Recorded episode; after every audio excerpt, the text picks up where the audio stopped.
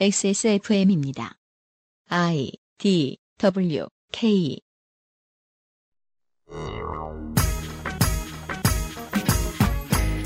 그것은 알기 싫다 2017년 7월의 기획 거의 모든 재난으로부터 살아남는 법 휴가 시즌 편. 돈 없어도 해외 나가기 좋은 한국에서 참고할 만한 이야기들을 준비했습니다.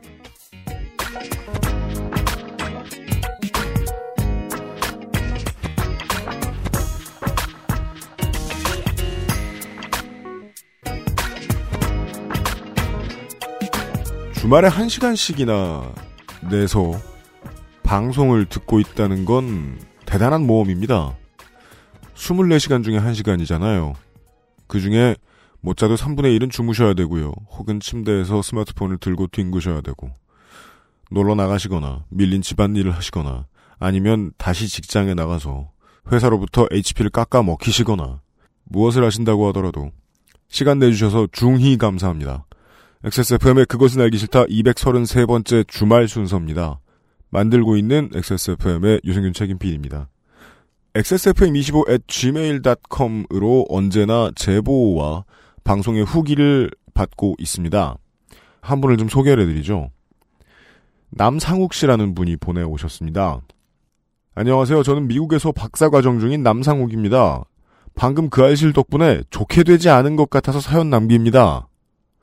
지난 사무엘 성님의 231회 거의 모든 재난으로부터 살아남는 법에서 말씀해주신 산불 이야기 덕분에 불을 막은 것 같습니다.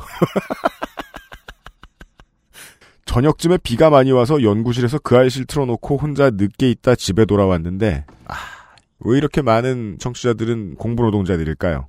집 뒤 나무로 된 전봇대 위에 불이 붙어 있는 것을 발견했습니다. 아, 한국에는 볼 수 없는 모습이죠. 나무로 된 전봇대. 비온 직후라 자연 소화될 것 같아 보였는데 사무엘 성님의 말이 생각나서 바로 911에 전화했습니다. 소방관들이 올 때까지 지켜봤는데 불이 점점 커지더라고요. 한국에서도 못 해본 경험을 미국에서 해보게 됐네요. 그 아실 덕분에 좋게 되는 것을 사전에 막은 것 같습니다. 늘 좋은 방송 감사드립니다. 요파 씨도 감사히 잘 듣고 있습니다. 네, 박상욱 씨 감사합니다.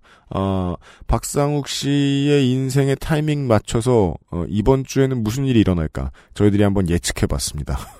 긴장의 끈을 놓지 않고 들어주시길 바랍니다. 잠시 후에 윤세민 기자를 만난 다음에 거의 모든 재난으로부터 살아남는 법 휴가 시즌 편 해외편을 시작하겠습니다.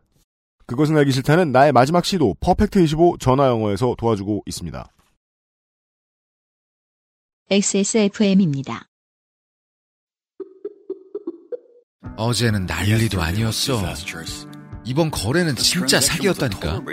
나야 알지. 내가 좀만 더 영어를 잘했어도 이런 일 안 생겼지. 근데 어떡하냐? 무역업이 12년 차에 토익도 900을 넘는데 영어는 계속 속을 썩인다니까. 영어를 책으로만 잘해요, 내가. Um, hey, why don't you call Perfect 25? 뭐? Perfect 25. 뭔데 그게? Perfect 25 English phone call service. 이거 말하는 거야? 퍼펙트25.com?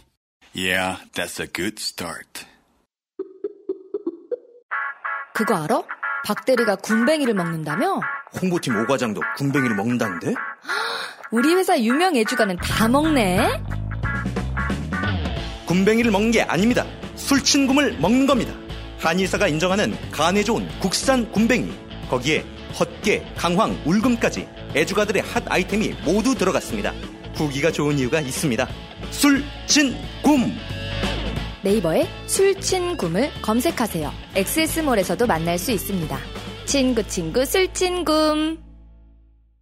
술친굼 페이스북 페이지가 있답니다. 거기에 친구 한 명을 소환해서 댓글을 달아주면 아, 댓글을 달아주시면 페북 이벤트가 응모된다고 합니다. 상품은 아이언맨 캐리어. 아마도 캐리어에 아이언맨이 그려져 있는 것일 텐데 어, 보통 덕후가 아니면 이거 관심 있긴 좀 어렵다 싶은데 디자인을 봐야 알겠습니다. 어, 탐탁치는 않습니다. 스타크래프트 remaster 정품 oh yeah! 술친굼을 사겠습니다. 그리고 오리 모양 대형 튜브라는데 그 오리는 그 지난번에 석촌호수에 떠 있던 그 오리인가요? 그것까지는 잘 모르겠습니다. 대형이 그만한 거예요? 크기를 그렇게 얘기한 건 아니고요. 예, 그 이제 한강 다리에 이렇게 나 쿵했죠 이렇게 죽어가는 그거 말고요. 네, 아, 그냥 크기는 내가 붙들고 있을 만한 크기가 아닐까 싶습니다. 아무튼 상품이 많이 준비되어 있는 모양입니다. 술친굼을 구매하시는 분들은 술친굼 페이스북 페이지로 가보시길 바랍니다. 아스트랄 뉴스 기록실 뉴스 아카이브 주말에 만나는 뉴스 아카이브 시간입니다. 에디터 윤세민 기자입니다. 네, 안녕하십니까. 윤세민입니다. 네, 몇 년 전에 이번 주에 있었던 일들을 알려드립니다. 2009년 7월 22일입니다. 음. 미디어법이 국회에서 통과되었습니다. 그랬죠. 경술국치인 것처럼 말들을 많이 했죠. 진보 언론에서. 김영호 국회의장이 직권상정을 하고 이윤선 국회 부의장이 사회권을 가진 본회의에서 통과가 되었는데요. 음. 새누리당은 의장석을 사수하고 야당은 표결을 막으려 몸싸움이 격했는데 이 과정에서 이은재 의원이 이정희 의원을 잡고 질질 끌고 나가는 장면도 언론을 탔죠. 아, 이은재 의원. 어, 지난 10년 사이 개그계의 먼치킨이죠. 그죠? 뭐, 가진 웃긴 건 다 하죠. 자기가 혼자. 네, 베네수엘라에서 또 세일을 해 가지고 그렇습니다. 아 세일은 베네, 아 세일이 아니죠? 베네수엘라의 국민 영웅이 됐다는 소리 있어요? 네. 유튜브에서 당시 영상을 찾아볼 수 있습니다. 최근 우리가 직권상정에 대해서 가지고 있는 가장 강렬한 기억은 필리버스터잖아요. 네. 근데 국회 선진화법 이전의 직권 상정을 돌아보면 감회가 새롭습니다. 그럼요.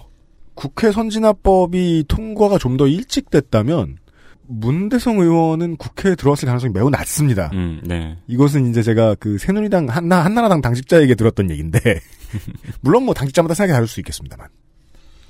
또 다들 몸싸움 중이다 보니까 이 대리 투표, 투표 방해 등의 몸싸움이 있었습니다. 네. 왜냐면 의원석에서 투표를 눌러야 되는 사람이 지금 다 의장석을 지키고 있잖아요. 그렇죠. 네.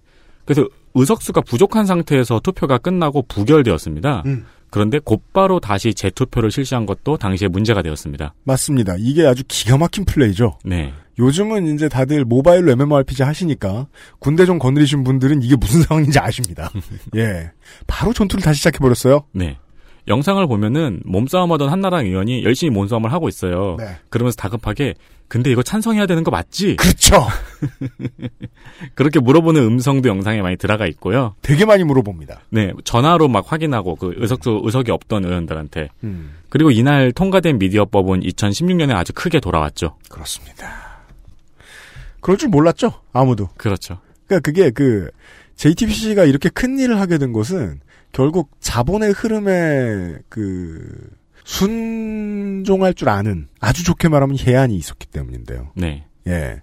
진보 매체는 순간적으로 가끔씩 그 아주 보수적으로 굴 때가 있어요. 자본의 압박에 의해 사회가 변하려고 할 때 특히 그렇습니다. 음. 그거는 저항하는 게 진보라고 보는 거죠. 네. 보수적으로 구는 게. 네. 그리고 그때 보수적으로 굴었던 진보는 지금 굶고 있죠. 아. 그리고 사실 그 중에는 당시에 이런 일을 처음 시작했던 저 같은 사람도 있었어요. 종편에는 참여하지 않겠다. 음. 이게 맞는 것 같다. 이렇게 말을 했던. 네. 예. 그러니까 이젠 전화 안 와요.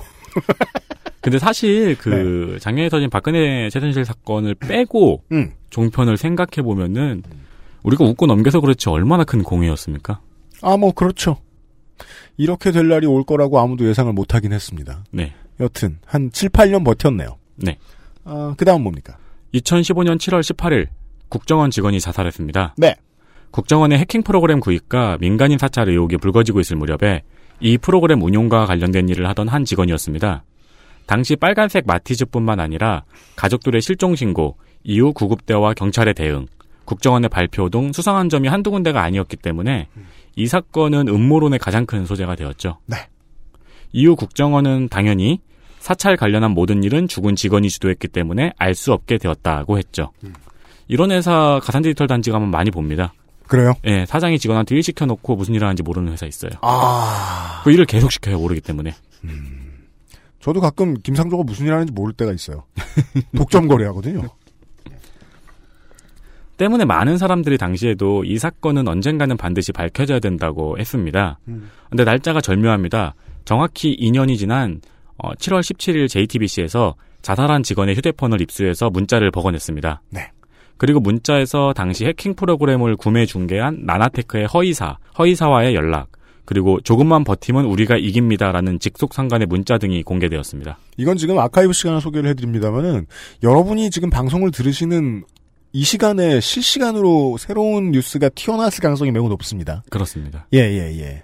이것은 이제 그 청와대 TF도 매우 눈여겨보고 있는 사안이기 때문에. 네. 그 우리가 목요일 날 roundup 시간에 했던 얘기하고 좀 이어서 생각해 보면 이 문제가 내막이 드러나는 날이 이렇게 빨리 올 줄은 전 죽어도 몰랐어요. 진짜요. 10년은 걸릴 줄 알았어요. 저는 한 20년 걸릴 줄 알았어요. 예. 마지막 뭡니까? 2011년 7월 22일 노르웨이에서 하루에 두 건의 테러가 발생한 날입니다. 이게 벌써 6년이 됐네요. 그리고 두 건의 테러는 한 사람이 저지른 일이었습니다. 먼저 오후 3시 반쯤 정부 청사에서 폭탄이 폭발해서 8명이 사망했습니다. 그리고 범인은 오후 5시 반쯤에 우테위아 섬으로 갔습니다. 음. 우테이아 섬은 다리가 없어서 배로만 갈 수 있는 섬이라고 하네요. 당시에 우테이아 섬에서는 노르웨이 노동당 청년부의 집회가 있어서 700명의 청소년들이 있었습니다. 범인은 경찰복으로 위장하고 밀폐된 공간에서 사람들을 불러 모은 뒤에 총을 난사했습니다. 경찰이 나중에 범인을 검거해서 밝혀낸 바에 의하면은 범인은 민족주의자고 극우주의자였으며 반다무나 반이슬람주의자였다고 밝혔습니다. 이게 밝히다고 하기도 민망한 게 이런 사람들은 잘 갖다 써놓죠. 네, 경찰이 블로그에 들어가 본 겁니다. 네. 한편 범인은 평소 한국, 일본, 중국이 보수주의와 민주주의가 강하고 민족주의가 강하겠죠. 보수주의와 민족주의가 강하고 다문화주의, 이민에 대해서 부정적인, 그래서 모범적인 나라라고 하며 칭찬했고, 그러니까 예습을 마- 공부를 많이 했어요. 네, 네. 공부를 많이 한 사람이었죠. 네, 그 아마 그 아이실 처음 시작할 때 뭐 이 얘기를 잠깐 들었던 적이 있었던 걸로 제가 기억을 하는데 당시에 총리도 그렇고 그 언론도 그렇고 이 문제를 지금의 청소년들을 어떻게 포용해야 할 것인가 하는 문제로 고민을 하면서 접근해야 된다라는 음, 분위기가 팽배했었어요 사회에서 네, 한국 말고요. 근데 그렇다고 해도 꾸준히 들여다보면 결국은 이제 이런 테러의 결과는 좌측의 보수화로 이어지는 경우가 되게 많아요. 좌측의 보수화요? 네. 혐오 표현을 하는 사람들에 대한 법적 제재가 필요하다면서 네, 그 의견이 과격하게 나오다 보니까 센서십을 찬성, 찬양하게 되는 수준까지의 정치인들이 좌측에서 종종 나옵니다. 아, 네, 예. 그런 side effect는 노르웨이도 겪고 있는 것 같더군요. 음, 예. 어쩔 수 없는 것 같아요, 이게. 어, 앞으로는 영국이나 프랑스가 지금 엄청나게 심해지겠죠, 더. 그렇겠죠. 네. 그래서 더더욱이 이제 문화의 일부를 걸러내자 이런 얘기를 하는 사람들은 좌측에서 좀 더 많이 나온다. 이거를 되게 조- 잘 보여준 예였던 것 같아요. 지난 6년 사이에. 스칸디나비아 반도 전역이 그렇던 것 같더군요. 또 놀랍게도. 음. 한 나라만 그런 게 아니라. 그런 얘기였습니다. 토요일에 수고 많았습니다. 에디터 윤세민 기자였습니다. 네, 감사합니다.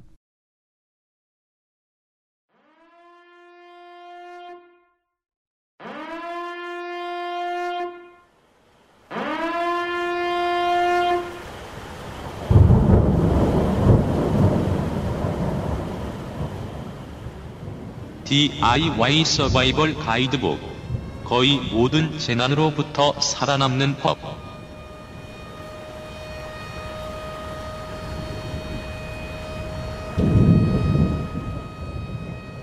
7월 주말에 거의 모든 재난으로부터 살아남는 법 세 번째 시간입니다. 오늘은 해외여행 얘기를 합니다. 제가 말을 가장 적게 하는 에피소드 중에 하나가 되지 않을까 싶습니다. 국내 여행 마스터 김상조 독점거래위원장이 지난주까지 나와줬고요. 예. 어, 최소한 저보다는 해외를 많이 나가보던 윤세민 기자가 앉아있고요. 네, 안녕하십니까. 윤세민입니다. 그런가요? 확실해요. 저 일본 한 번, 일본 한 나라밖에 못 가봤는데. 되게 자주 갔잖아요. 어, 세 번이요. 그니까 제가 해외여행 경험 다 합치면 그 정도 되네요. 그러면은 더 많이 가신 거 아니에요? 거기서 뭘 해? 버스 타고 내려주면 거기서 자는 거지. 예. 계획 없이 가는 사람들이 가지고 있는 경험치랑은 좀 다르죠. 음. 예. 공저자인 사무엘 성님이 그대로 앉아 계시고요. 안녕하십니까. 그리고 에, 해외여행 편을 진행해 주기 위해서 주시기 위해서 무비자 환타님이 앉아 계십니다. 네, 안녕하십니까. 네. 여기저기를 그냥 막 다닌다는 전설의 해외여행 가이드북 저자입니다.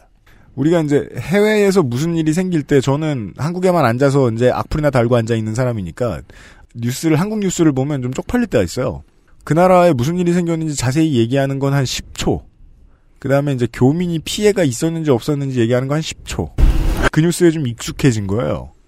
그래서 무슨 일이 생길 때마다 아 세상 어느 나라에 무슨 안 좋은 일이 생겨도 거기에 한국어가 주 언어인 사람들이 있구나. 생각보다 쪽수가 많구나. 너무 다양한 거예요. 대체 여행지 재난이라고 말하면 어, 떤 어떤 예시들이 있을까요? 예, 일단 뭐 막연하게 생각하는 거지 테러. 여행지에서의 재난.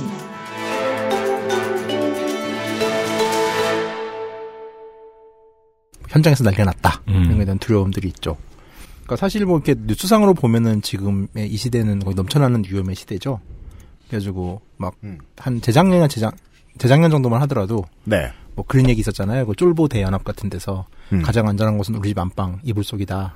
이불 밖은 위험해. 뭐 이런 얘기를 했는데 쫄보 대연합은 뭐예요? 트위터? 그런 조직이 있습니다. 네. 근데 그럼 뭐예요? 경주지는 뭐 그렇긴 하지. 그 얘기는 굳이 그 연합에서 하지 않아도 될 얘기 같은데. 아, 그래요? 네. 뭐 일반적인 의료와 달리 일단 뭐 정의부터 하자면은 뭐 여행을 갔다 테러 나서 혹은 여행자들이 죽는 건 더 적지만은 테러리즘으로 죽는 사람들은 최소한 현재까지는 뭐 교통사고나 광범위한 대기 오염, 흡연이나 음주로 한 사망자 숫자보다는 훨씬 적어요. 네. 살해당할 비- 아, 확률 같은 경우에는 사실 겨울철에 얼음판에서 미끄러져 가지고는 다쳐서 뇌출혈로 사망할 확률보다 낮거든요. 이건 지금 그러니까 겁을 먹지 말란 얘기잖아요. 맥락이. 음. 그러니까 그 겁을 먹어서 여행을 포기하지 말아라. 음. 라는 얘기죠. 사전 대비. 사실 뭐 아무리 조심한다 하더라도 특히 이제 테러 같은 경우는 회피할 수 있는 일도 아니고 네. 또 사전 예측도 갈수록 어려워지고 있죠. 음. 그러니까 과거에는 이랬어요. 그 포탄 이론 같은 거 있잖아요. 포탄이 떨어졌던 자리에 내가 서 있으면은 그 자리로 다시 포탄이 떨어지지 않는다. 음, 네. 네, 네. 라는 얘기처럼 런던에 테러가 나면은 당분간 런던에선 테러가 나지 않을 거야. 그래요? 파리에 테러 났으면은 파리에서 당분간 안전하겠지라고 생각을 했는데 음. 헛소리죠. 요즘은 이제 그게 안 먹히죠. 과거에는 진짜 그랬어요. 그러니까 일단 어디서 테러가 나면은 그쪽은 다 이제 high alert가 되잖아요. 네. 그러면서 뭐 이제 뭐 일망타진도 하고 범인도 추적하고 그러다 보니까 음. 추가 테러의 위험이 가장 적은 지역이 되거든요. 네. 음. 직전에 테러가 난 지역은. 네. 근데 지금 같은 경우 이제 그런 게 먹히지 않는 시대가 된 거죠. 음. 이전의 테러 타겟들 같은 경우에는 hard target이었거든요. 그러니까 정치적인 어떤 의미가 있거나 이런 형태들로 이런 곳에 공격을 가하는 건데 요즘 공격을 가하는 soft target은 그냥 일반 지나가는 사람들이거든요. 음. 그러니까 아무나 공격을 하기 시작하니까 어디로 날라올지 모르는 거죠. 자, 일단 이제 해외 여행지를 정하는 데 있어가지고 이제 가장 공신력 있는 사이트는 우리나라에서 운영하는 해외 여행 안전 사이트라는 데가 있어요. 네. 영사영사 go.kr. 그러니까 영사영사.go.kr. 음. 이란 영사들의 포털입니까? 그렇죠. 어?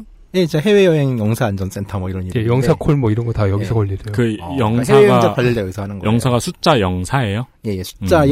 0, 숫자 4, 숫자 0, 숫자 4.go.kr. 음. 뭐 2017년 6월 현재 가장 강력한 여행 금지 4단계 지역은 뭐 아프가니스탄, 필리핀의 민다나오, 리비아, 시리아, 예멘, 이라크, 소말리아 이렇게 7개국이고요. 음. 근데 이렇게 1단계 여행 유희부터 4단계 여행 금지까지 모두 표시하면은 음, 지구 지도의 약 75%를 차지해요. 음. 아 그래요? 그러니까 이제 예. 어. 그러니까 여행 유희 같은 경우는 그냥 인도 같은 경우는 기본적으로 다 여행 유- 유희 국가예요.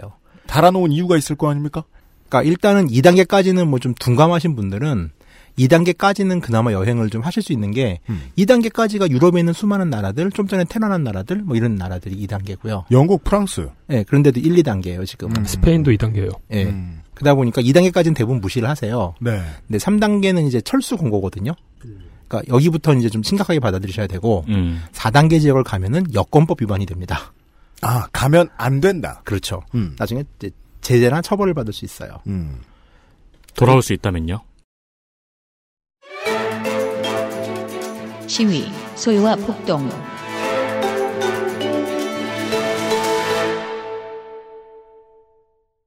일단은 이제 한국 분들은 최근의 경험들, 그 평화로운 촛불 집회 경험을 가지고 이제 해외에서 시위가 나면은 이러고서 구경을 가요. 음. 그럼 우왕 하고 죽을 수도 있어요.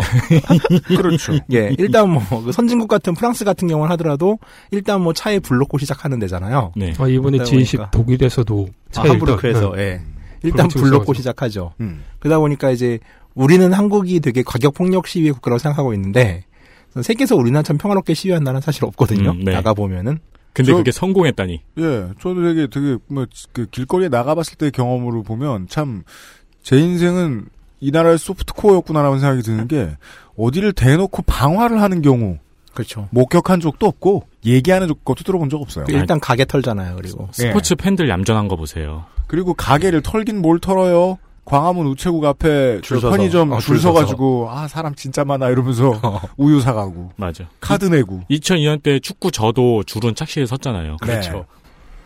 자, 그러다 보니까 이제 뭐, 해외는 이제 좀 위험하죠. 음. 그러니까 일단은 이제 해외에서 시위나 소수태가 났을 때는 일단 안전하게 숙소에 머물면서 음. 사태를 예의주시하는 게 가장 기본이에요.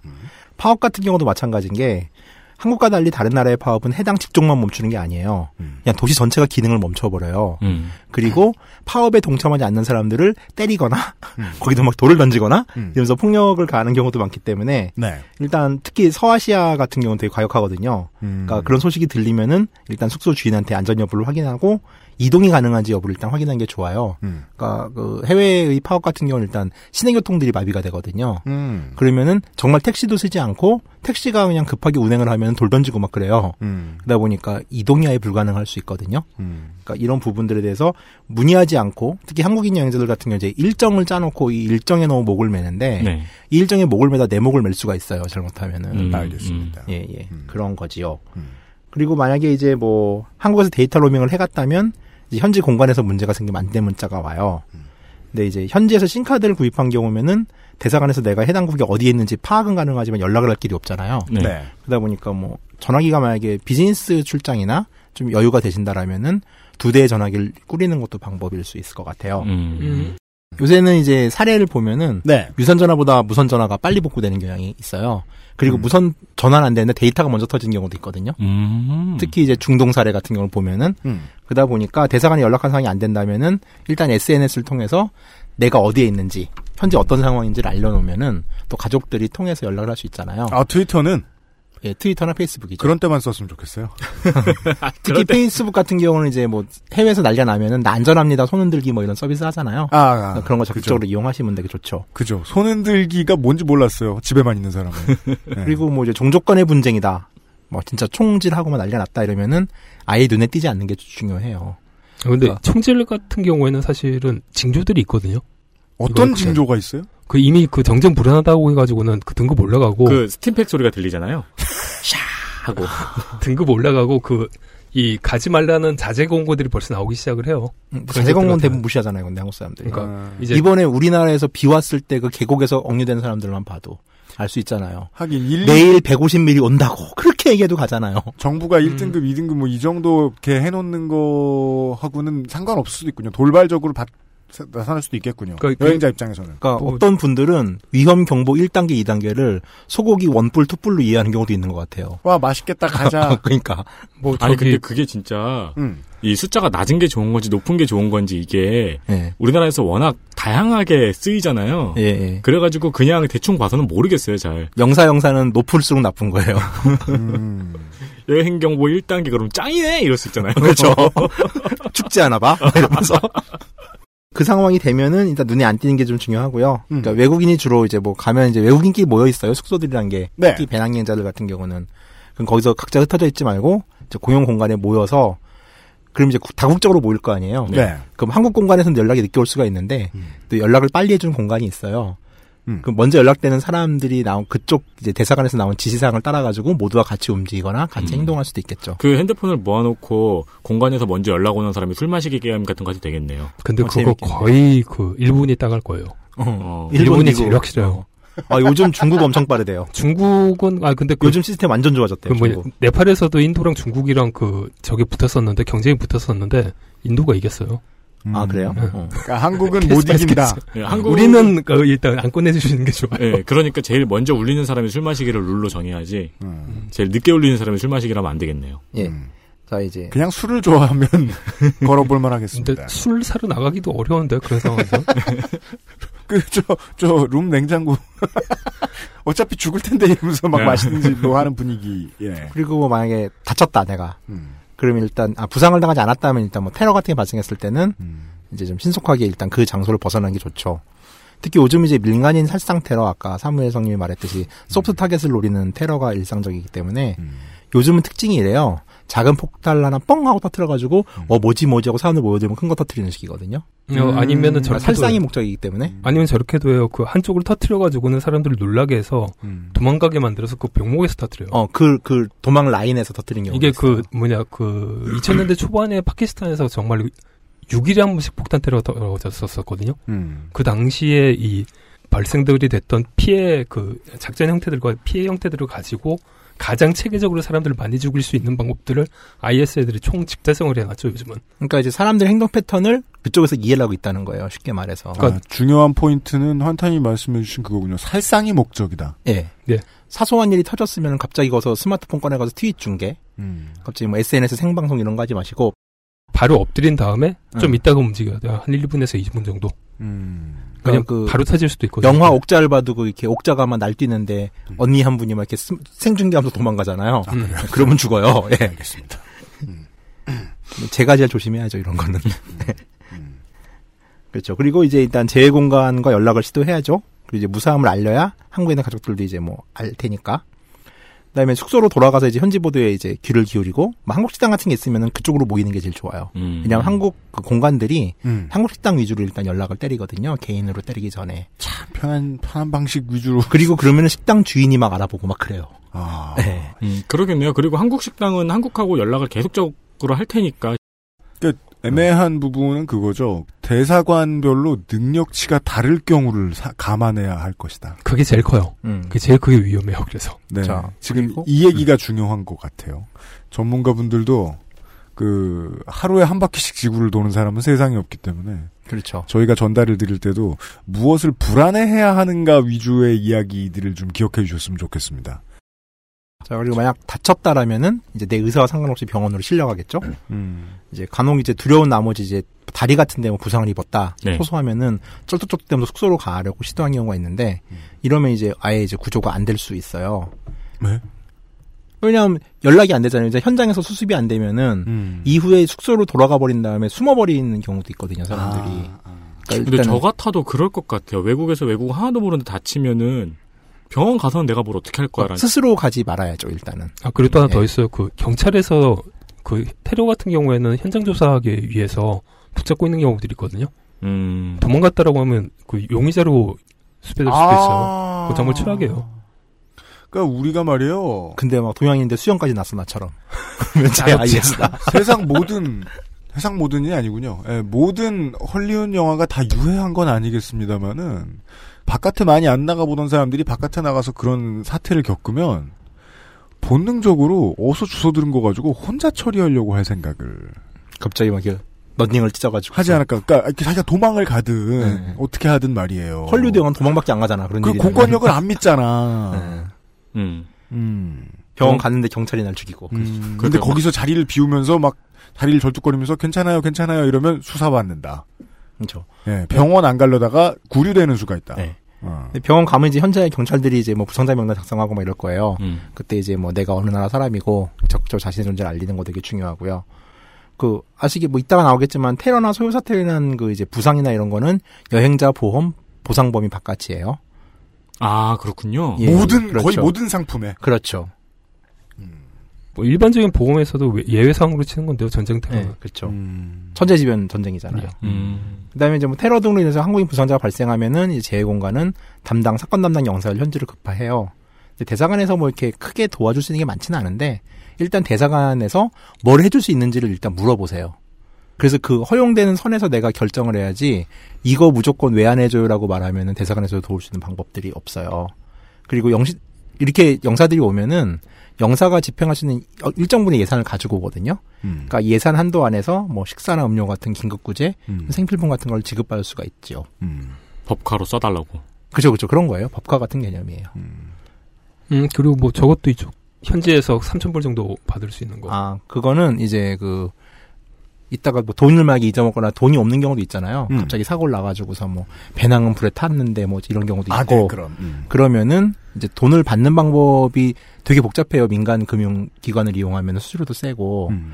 한국 대사관은 이에 한해서 그 사람의 신원을 확인하고 음. 3,000불까지 가족으로부터 긴급 송금을 받은 다음에 음. 수수료 없이 돈을 찾아주는 서비스를 하고 있어요. 아하. 예, 그 서비스는 아주 유용해요. 음. 특히 재난 상황 같은 경우에는 그거 받으시고 그거는 뭐 재난 상황도 있고요. 음. 뭐 여권 잊어먹고 돈 잊어먹는 사람 되게 많잖아요. 네. 우리 같은 경우 이제 되게 이제 은행에서 하는 머니그램이나 음. 이런 걸 이용하는데 머니그램이 수수료가 상당하거든요. 그러니까 대사관이 있는 도시라면은 대사관을 통해서 서비스를 받는 게 훨씬 좋죠. 음. 예. 안 좋은 경우에만 해준다. 그렇죠. 네. 그러니까 뭐 내가 뭐 했는데 쇼핑으로 다 긁었어요. 뭐 이러면 안 되죠, 당연히. 음. 그걸 해주진 않죠. 음, 알겠습니다. 그, 그 정도를 참고해야 될 것 같아요. 소요나 폭동이 생기는 게 꼭 그 여행 철수 권고 지역 이상의 위험하다고 국가가 지정해 놓은 곳에서만 생기는 일은 아닐 수도 있고. 요즘 같은 런던이나 파리 같은 경우는 그냥 음, 최근에 완전히 서든이죠, 완전히. 네. 최근에 마닐라 같은 경우도 그랬죠. 민다나오 지역 같은 경우에는 여행 자체 지역이지만 피- 그 필리핀 마닐라는 안 그랬는데 민다나오 지금 4단계예요. 어, 네. 근데 저 뭐야 아 4단계 금지 지역이지. 아, 아. 근데 그 걔네들이 나와 가지고는 마닐라를 틀었잖아요. 아니 근데 일본에 놀러 갔어도 혐한 단체가 시위하고 있으면은 그거는 재빨리 자리를 피하는 게 맞죠. 그러게요. 그렇죠. 음. 근데 그나마 뭐 일본이나 한국 혹은 이제 뭐 한 타이완, 홍콩 음. 이 정도만 해도 집회가 크게 폭력화되지는 않으니까 음. 일단 그래도 음. 한국인은 그래도 얼굴이 일단 같잖아요 거기서는 네. 아니, 갑자기 거기 가서 10억 50전을 말해봐라고 말하진 않을 거예요 아니, 일본 사람들이 시위하는데 한국말로 오와 시위하나 봐. 막 이러면 어, 아, 신기해서.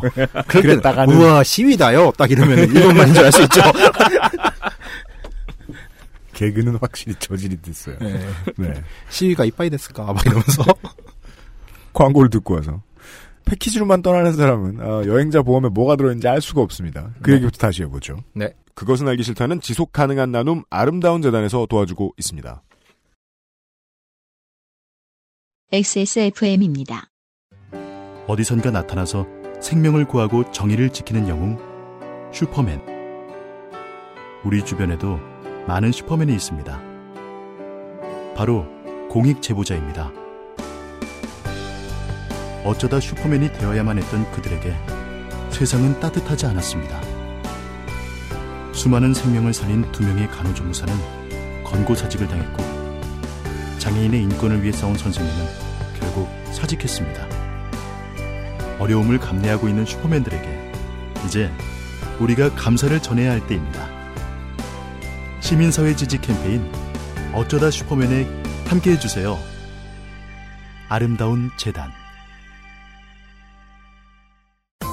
카카오톡으로 지난 수업 내용을 확인하고 반복해서 연습할 수 있습니다. 늘어난 실력을 매일 알려주는 전화 영어. Perfect 25.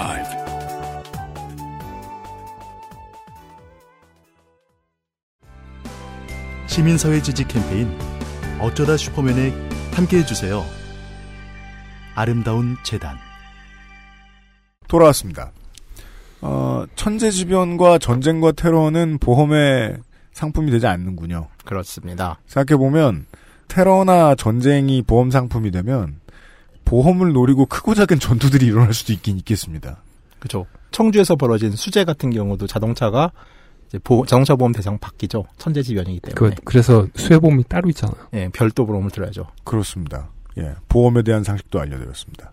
충청도도 아니고 경기도 안쪽에 사는 저 같은 사람이 운전 한 두어 시간 했는데 그 중에 한 3, 40분은 깜빡이 켜놓고 50km 운전했단 말이에요. 음흠. 그 간선로를 달리는데도 발밑에 계속 물이 꽉 차죠. 예, 음. 차랑차랑하는 게 느껴지죠. 와, 이거 조금만 더 가면 침수차인데 이제 어쩌면 좋아 이런 생각하면서 그 순간엔 보험을 떠올렸던 것 같아요. 어 이거 보험 안 되는데. 음. 맞아요. 근데 여행 가서는 그런 생각하기 힘듭니다. 오, 내가 지금 당한 일은 보험 안 되는데. 여행자 보험과 질병.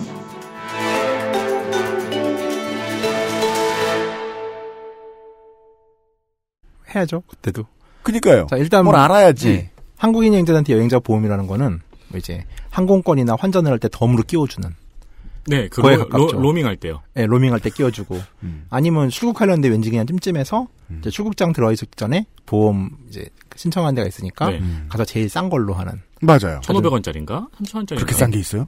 3박 4일은 가능하죠. 어. 계륵 같은 존재죠. 보통 한 10만 원 정도는 넘게 줬던 것 같은데 항상. 그건 한 달짜리잖아. 음. 요새 한 달짜리 비싼 거 옛날보다 많이 비싸졌죠. 보험, 여행자 보험이.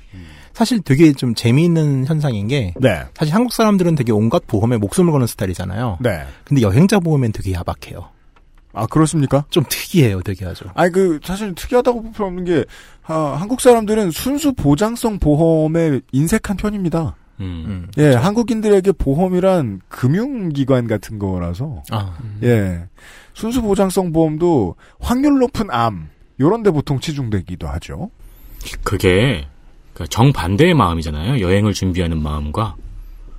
그렇죠. 네, 여행을 준비하는 마음과 아, 여행에서 그- 그래서? 사- 일어날 사고를 대비할 보험을 준비하는 마음은 정반대의 심리잖아요. 음. 근데 여행 가기 전에 인간은 여행을 준비하는 마음 때문에 되게 행복한 인간이기 때문에 거기에 신경 쓰고 싶은 욕망이 별로 안 생길 것 같아요. 예, 뭔가 불운에 대해서 좀 불운을 무시하려고 그러죠. 네, 네. 음.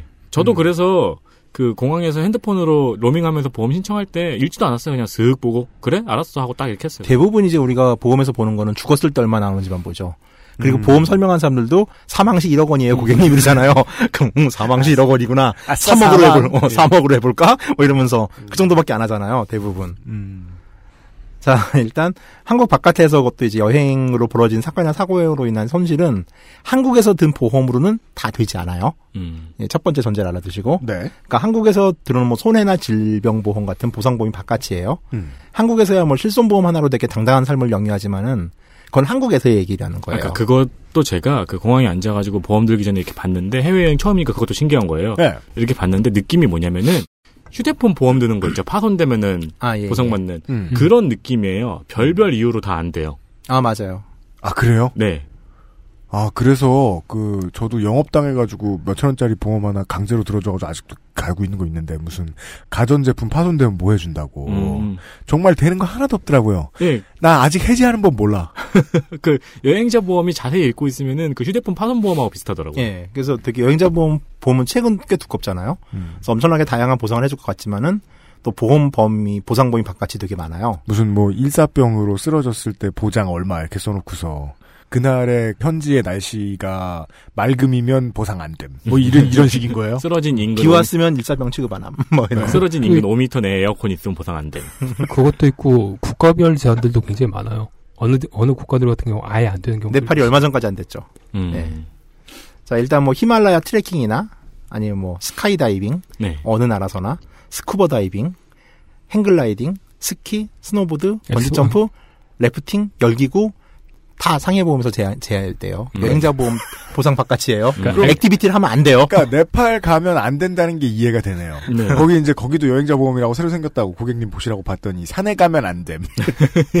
가면 안 되는. 엑스 스포츠는 기본적으로 다 안 돼요. 네. 근데 X sports 범위가 되게 넓어요, 진짜로.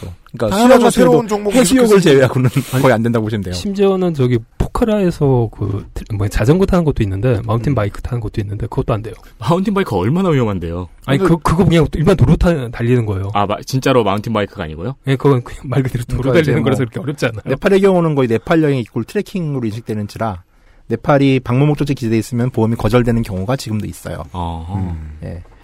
하기 안 때문에 이제 보는데. 이런 activity sports 즐기는 분들의 문제점이 이제 내가 든 여행자 보험에서 보상범위 바깥이잖아요. 예. 한국에서 든 보험에서도 보상범위 바깥이에요. 그럼 유일하게 이제 내가 보상을 받을 수 있는 방법은 현지 그 activity 업체에서 든 사고 보험인데 음.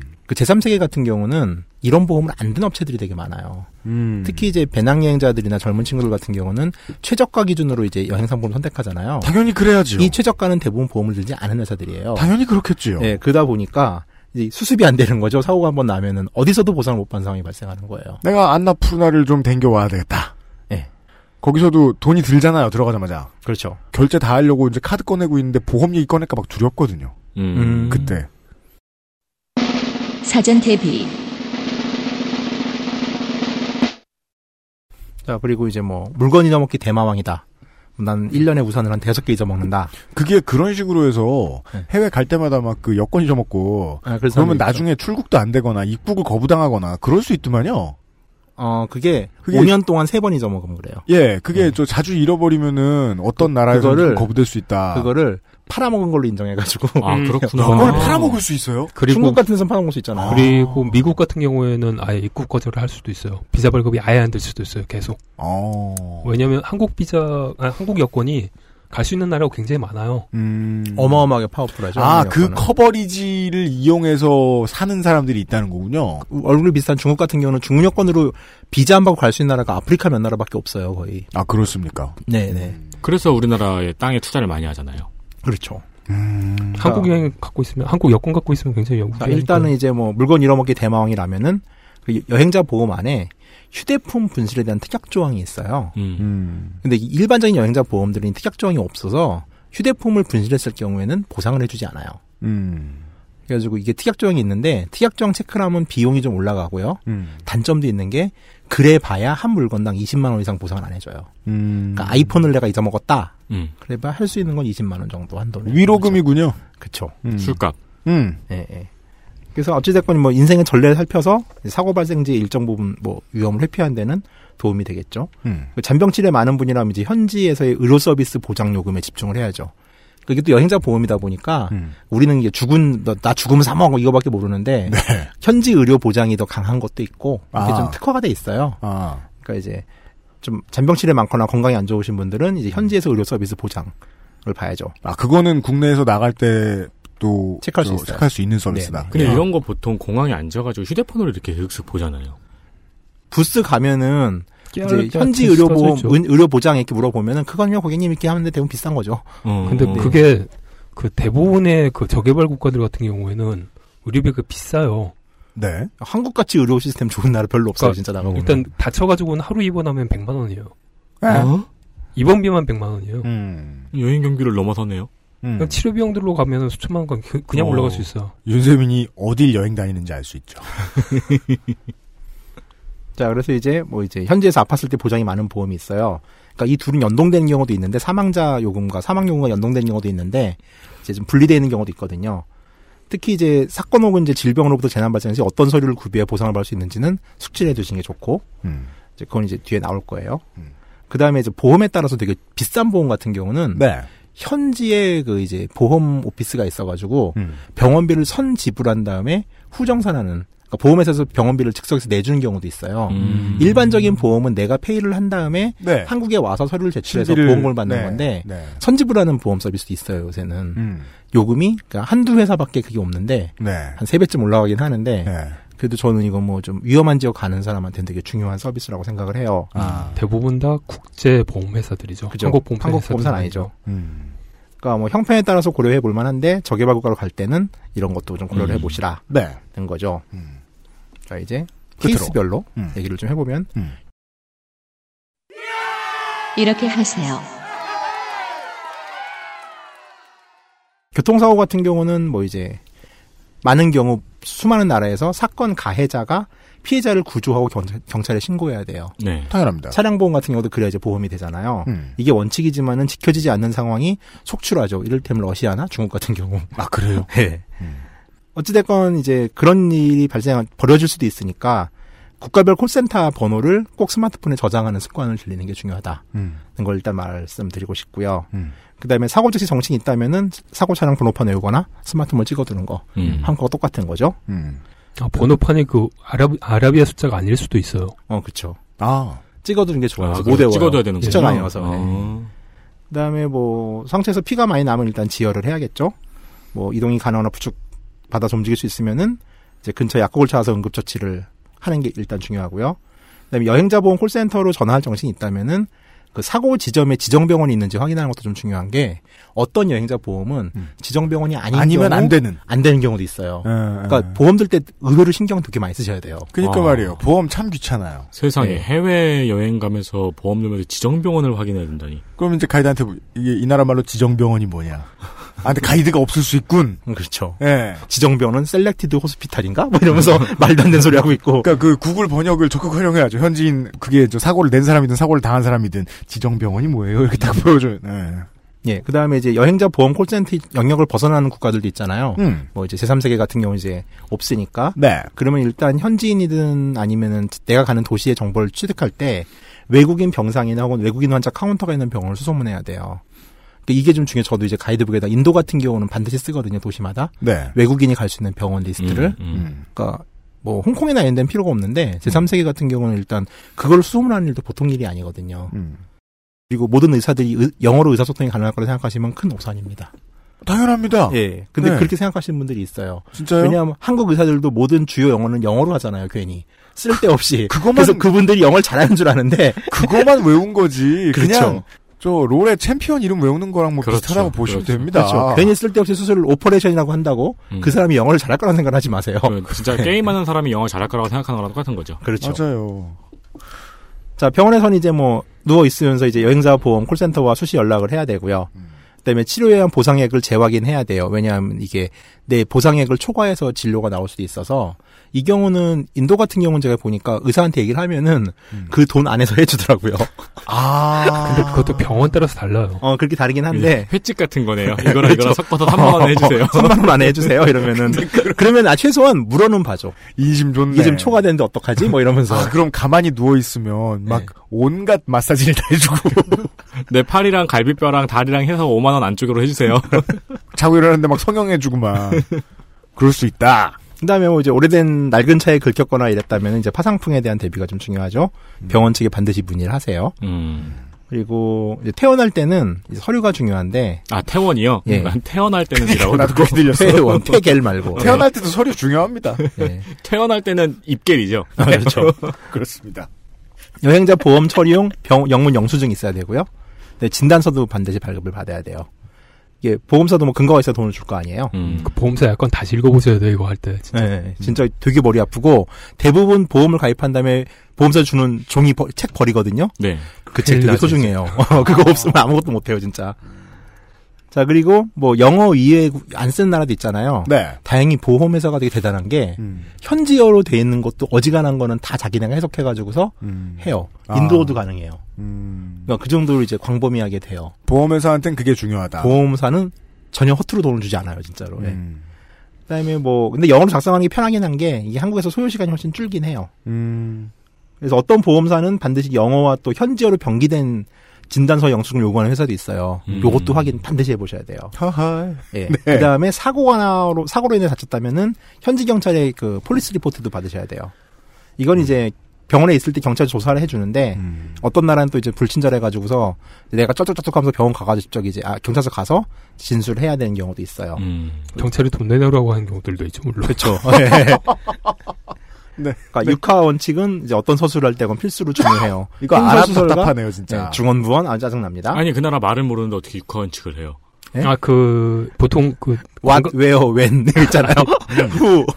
한국인 관광객들이 많이 가는 나라들 같은 경우에는 그 현지 관광 경찰이 우리 말을 하는 경우들이 굉장히 많아요. 사실 뭐 이대로 최악의 상황을 겪으실 가능성은 그다지 높은 편은 아닙니다. 청취자 그렇죠. 여러분들이 가시는 곳 대부분의 케이스에는 한국인이나 혹은 한국어를 유창하게 하는 사람이 있을 가능성이 좀 높고 아, 저 아키하바라 가서 네. 거기서 아사쿠사 역을 가고 싶은 거예요. 네. 근데 저 역으로 어떻게 가야 되는지 그 일본 지하철은 역마다 이 회사가 그러니까 노선마다 회사가 워낙 달라가지고 그렇죠. 도쿄는 네. 그렇죠, 진짜. 예, 이놈들이 어플을 각각 만들어서 자기네 노선만 알려줘요. 음. 음. 그러니까 여기서 저기 가는데 이 노선 타고 한 정거장만 가면 되는데 음, 그 돌아가게. 회사 노선의 어플 말고 딴 어플로 길 안내를 물어보면 돌아가게 만들어줘요. 음. 알려줘요. 그래가지고 그것 때문에 헷갈려가지고 저쪽 보니까 안내원이 있더라고요. 그 영무원 네. 같은 사람이 그래서 가서 어차피 영어로 말할 거면서 안오는 왜 했는지 모르겠는데 괜히 기분상 안오 아사쿠사 스테이션 이러니까 아 절로 가서 저거 타시면 돼요. 그럴 가능성이 더 높지만 예. 어. 심지어는 호주 같은 경우에는 관세, 그러니까 세관원도 우리말을 조금씩 해요. 그럼에도 얼마나 이상한 걸 빼돌렸으면 그러겠어, 그거는. 그럼에도 사고를 당해서 뭐 병원쯤 가신다. 그러면은 그때부터는 좀 참고하실 만 하겠습니다. 네. 예. 그리고 이제 마지막으로 귀국 후에도 후유증이 남았다. 그래서 추가 치료를 해야 된다. 음. 그럼 역시 보험에 있는 국내 치료 보상 규정이라는 게 있어요. 그래서 이제 여기에 따라서 실비 보상이 가능합니다. 예. 일반적으로 뭐 이제 보험료 환급에는 약 한 달에서 석 달 가량이 소요됩니다. 네. 네. 그러니까 좀 허탈한 것이 그 어떻게 다칠진 몰라도 이거를 이제 각오를 하고 준비를 하고 가셔야 될 수도 있는데 보통 이런 준비를 많이 생각하시는 분들은 가서 어떤 레포츠를 즐기실 분들인데 네. 그분들은 보험 못 받는다. 그렇죠. 그렇죠. 네. 이런 얘기였습니다. 이 보험이 커버를 안 하는 것들 중에 하나가 네. 이송이랑 후송 비용이에요. 이동이랑 후송이요? 이송, 후송. 아, 그러니까 네. 사설 앰뷸런스요. 그러니까, 그러니까 이제 앰뷸런스 타고 네팔 계신 분들 같은 경우 이제 헬리콥터죠. 헬리콥터에서 음. 이제 그 고산병으로 쓰러졌다라고 했었을 경우에는 헬리콥터를 실어 날려야 되는데 음. 그게 한번 350에서 500만 원 정도 하고요. 그, 그게 뭐 싸진 거 아니에요? 많이 싸진 네, 거죠. 진짜 옛날에 천만 원 넘었잖아. 그리고 자빠져가지고는 이제 한국으로 들어오지 못한다. 네. 그러면은 비행기를 뜯어가지고는 침대를 만들어가지고 날라와야 되거든요. 음. 그러면 그게 이제 보통 2열, 그러니까 자리값. 어. 네, 2열을 갖다가 뜯어가지고 3개를 뜯어내요. 그래서 의자 6개를 뜯거든요. 네. 음. 그러면은 그 사람에게 청구되는 비용이 의자 6개 값이 청구가 되죠. 어. 6인분용 비행기, 왕복 비행기 표. 음. 이 비용, 이 비용들 같은 경우에는 전혀 그 보험료에 들어가지 않기 때문에 음. 분명히 생각하고 계셔야 그거. 너무 부정적으로 얘기하지 마요. 책 안 팔려. 근데 확실히 이것은 이제 준비를 단단히 해야겠다보다는 가지 말아야겠다는 쪽에 그러니까, 좀더 어, 가까운 그쵸. 얘기네요. 아까 가지 말아야겠다라기보다는 님은 책 한 권이지만 나 여섯 권이야 지금 물린 게. 그다 여행자구나. 다칠 일은 심각하게 피해야겠네요. 그렇죠. 조심하라는. 얘기입니다. 네. 네. 알겠습니다. 가이드가 없는 이상 다칠 일은 심각하게 피해야겠네요. 네. 현지 경찰에게 연행됐어요.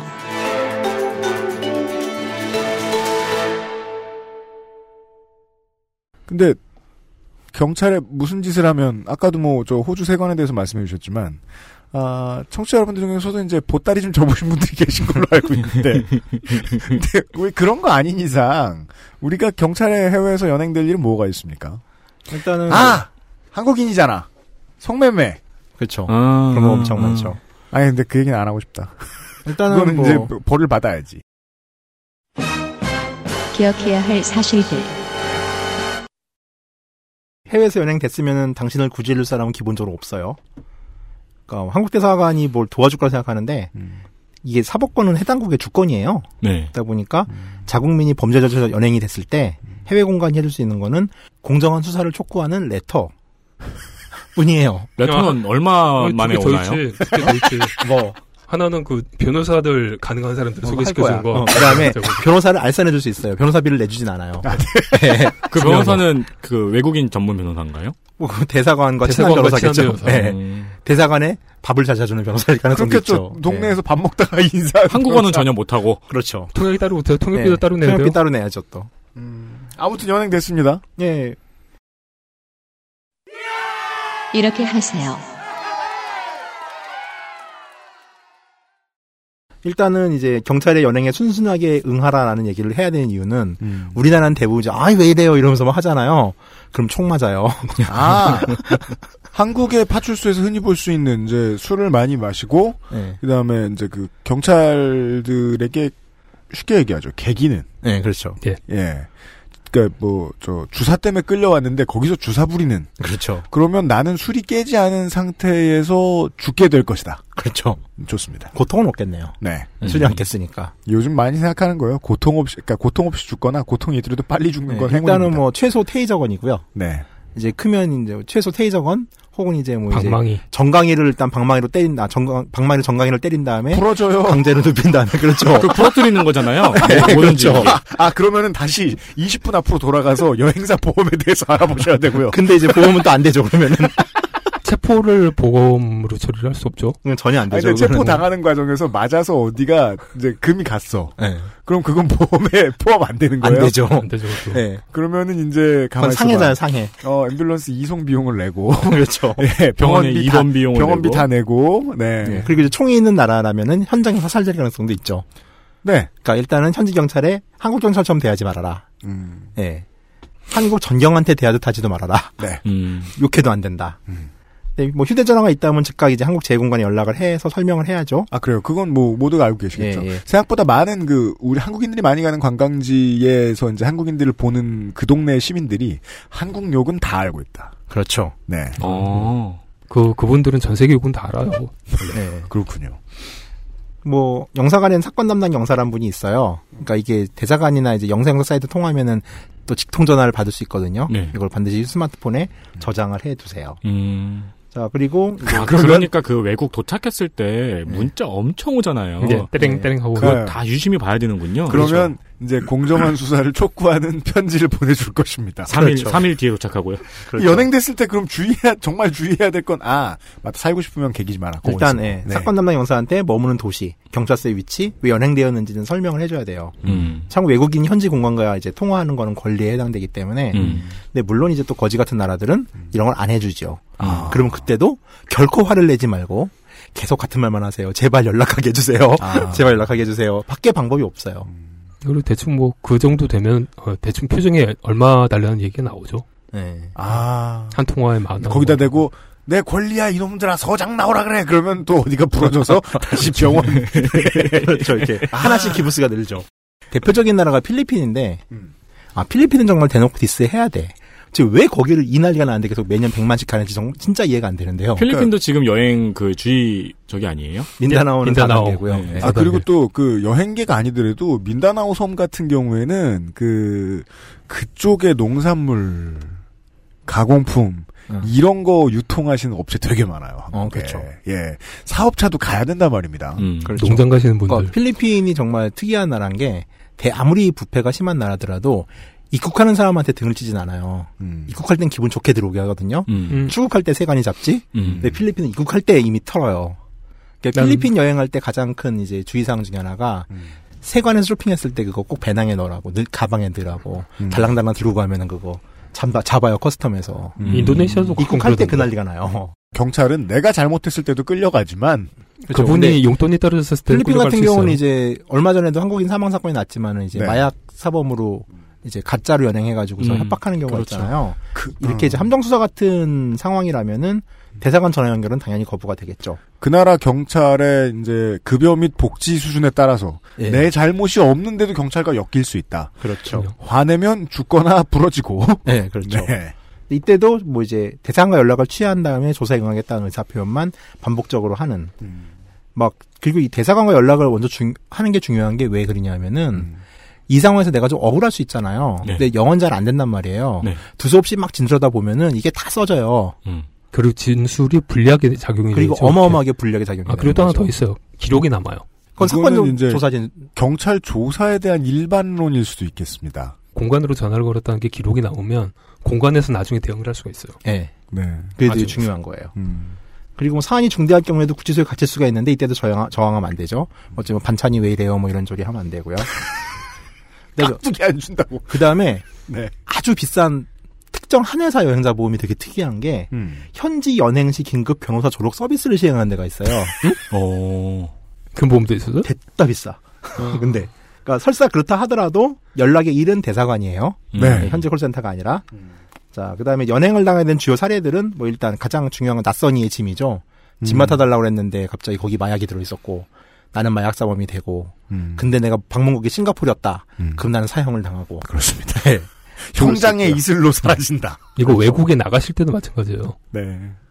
남의 집 맡을 일 없다. 네, 우리는. 그렇죠. 네. 공항이나 예. 이제 매매춘이죠. 음. 뭐 한국의 경우도 이제 성매수사의 위치가 범법자로 정리된 게 몇 년 안 됐잖아요. 네, 그렇죠. 네네. 집창촌이 있다 하더라도 법적으로 불법인 나라들이 있어요. 음. 그러니까 그 의외로 많이 그래요. 집창촌은 있는데 음. 법적으로 사실 불법이거든요. 우리나라잖아요. 네, 그렇죠. 네, 그럼 현지 경찰한테 아주 좋은 먹이죠. 음. 어찌 됐건 간에.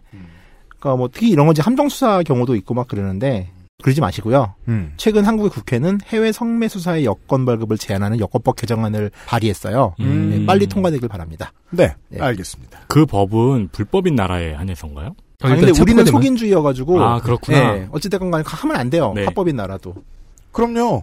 지금 저, 저, 유명한 사람들, 원정 도박으로 왜 벌 받고 있겠어요? 음, 마약도 그러네요. 마찬가지죠. 네. 그렇죠. 그다음에 드론 요새 급증하는 추세죠. 네. 이 드론이란 자체를 이제 개인이 휴대한 지가 얼마 안 되기 때문에 이제 외국인의 드론 비행에 대한 규칙이나 드론을 날릴 수 있는 제한 여부가 음. 이제 막 만들어지는 중이에요, 법들이. 네. 그러다 보니까 포괄적 금지에 가깝다고 보시면 돼요. 그러니까 법이 없는 나라들은 대부분 금지예요. 음. 근데 법이 있는 나라들이 사실 몇 군데 없고 일반적으로는 이제 야간의 운행, 공항이나 공공시설, 군부대 주변에서 드론 운행은 안 하는 게 원칙이죠. 그죠. 이건 잘못하면 간첩죄나 이적죄로 기소될 수도 있어요. 이게 여행 가신 분들도 그렇게 하시는데 한국에 업무상 출장 가서 드론 띄우셔야 되는 분들 중에 제일 많은 수- 포션은 PD들이죠.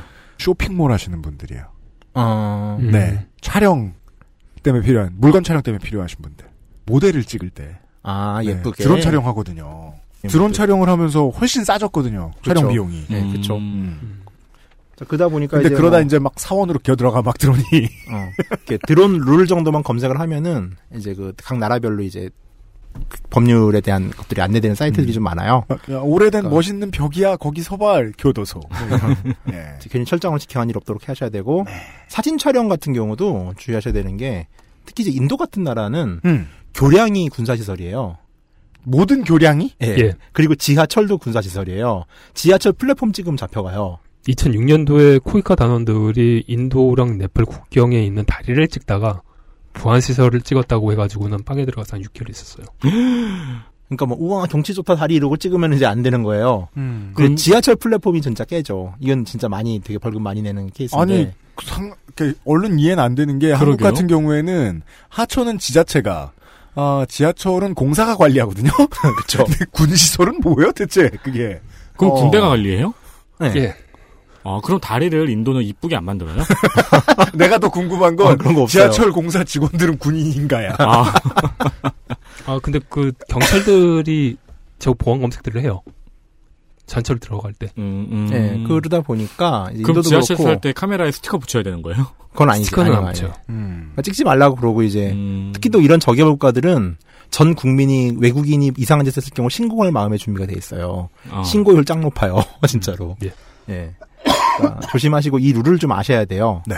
그중 이제 그러니까 그 구글 정보나 아니면 다른 걸로 여행은 가능한데 안전 정보 같은 경우는 대부분 검색 안 하거든요. 음. 그러니까 이제 좀 중요한 얘기죠. 네. 그다음에 이제 현지인 폭행 은근히 현지인 많아요. 폭행? 은근히 많아요, 한국 사람들. 한국 사람들 그 저도 몇 번 안 됩니다만은 가서 한국인 거기 교민들이 그 이제 현지인 직원들에게 막대하는 건 참 많이 본 것 같아요. 제가 갔던 경험에 비해서. 네, 네. 네. 이거는 뭐, 뭐, 바가지 요금을 씌워서 내가 때렸다, 뭐 이런 거 안 통하죠, 당연히.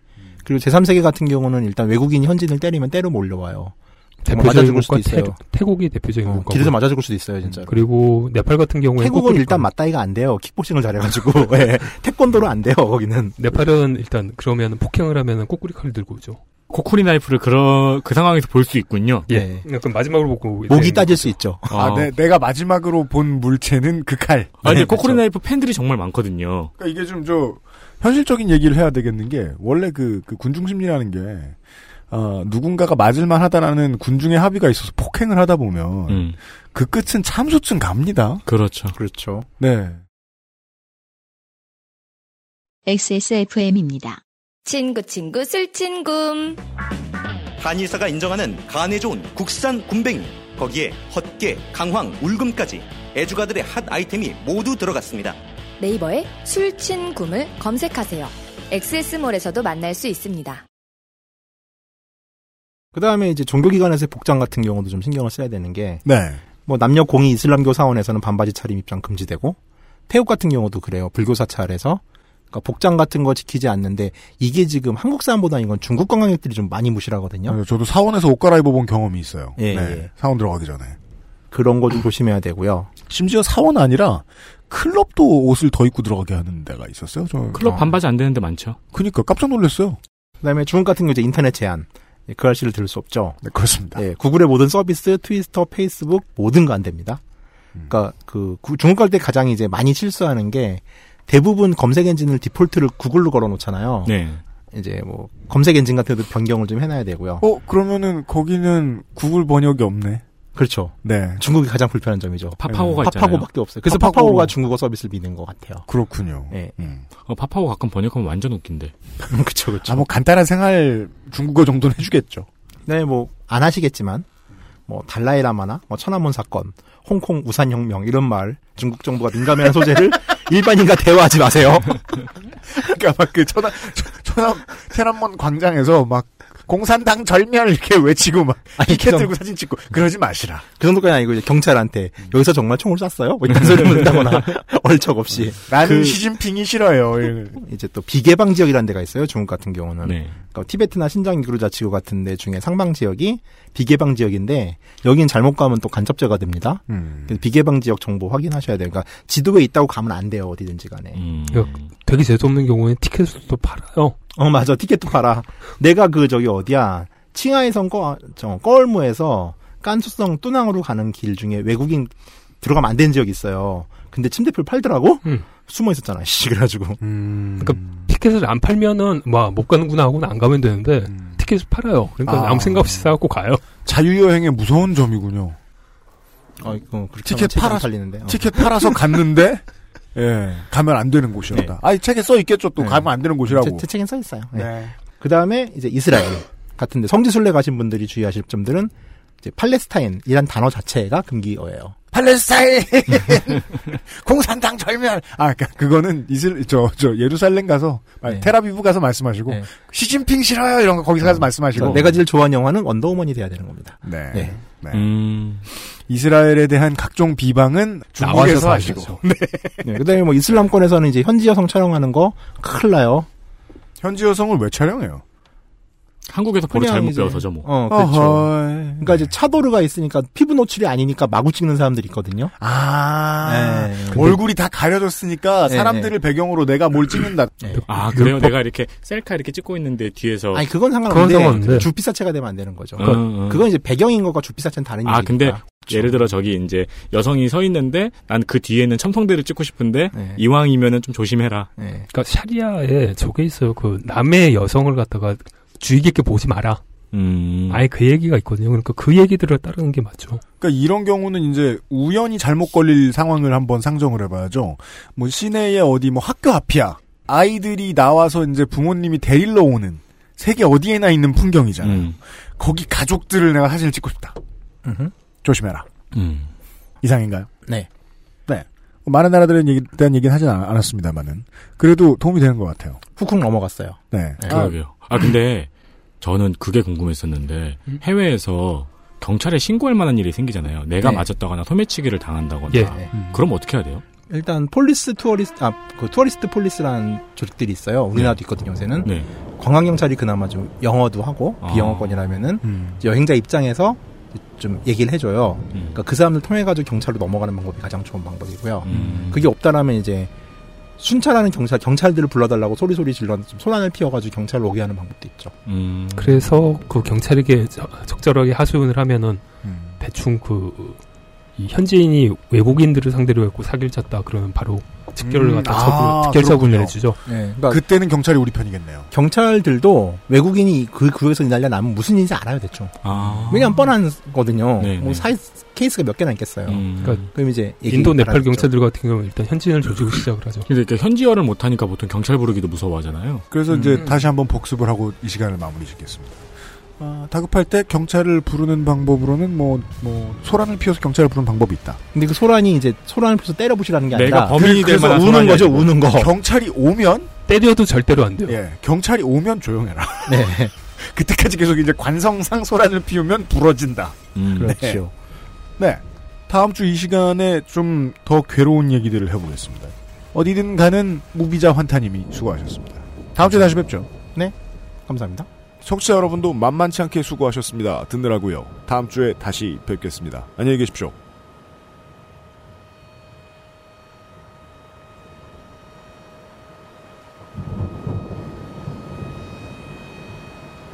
XSFM입니다.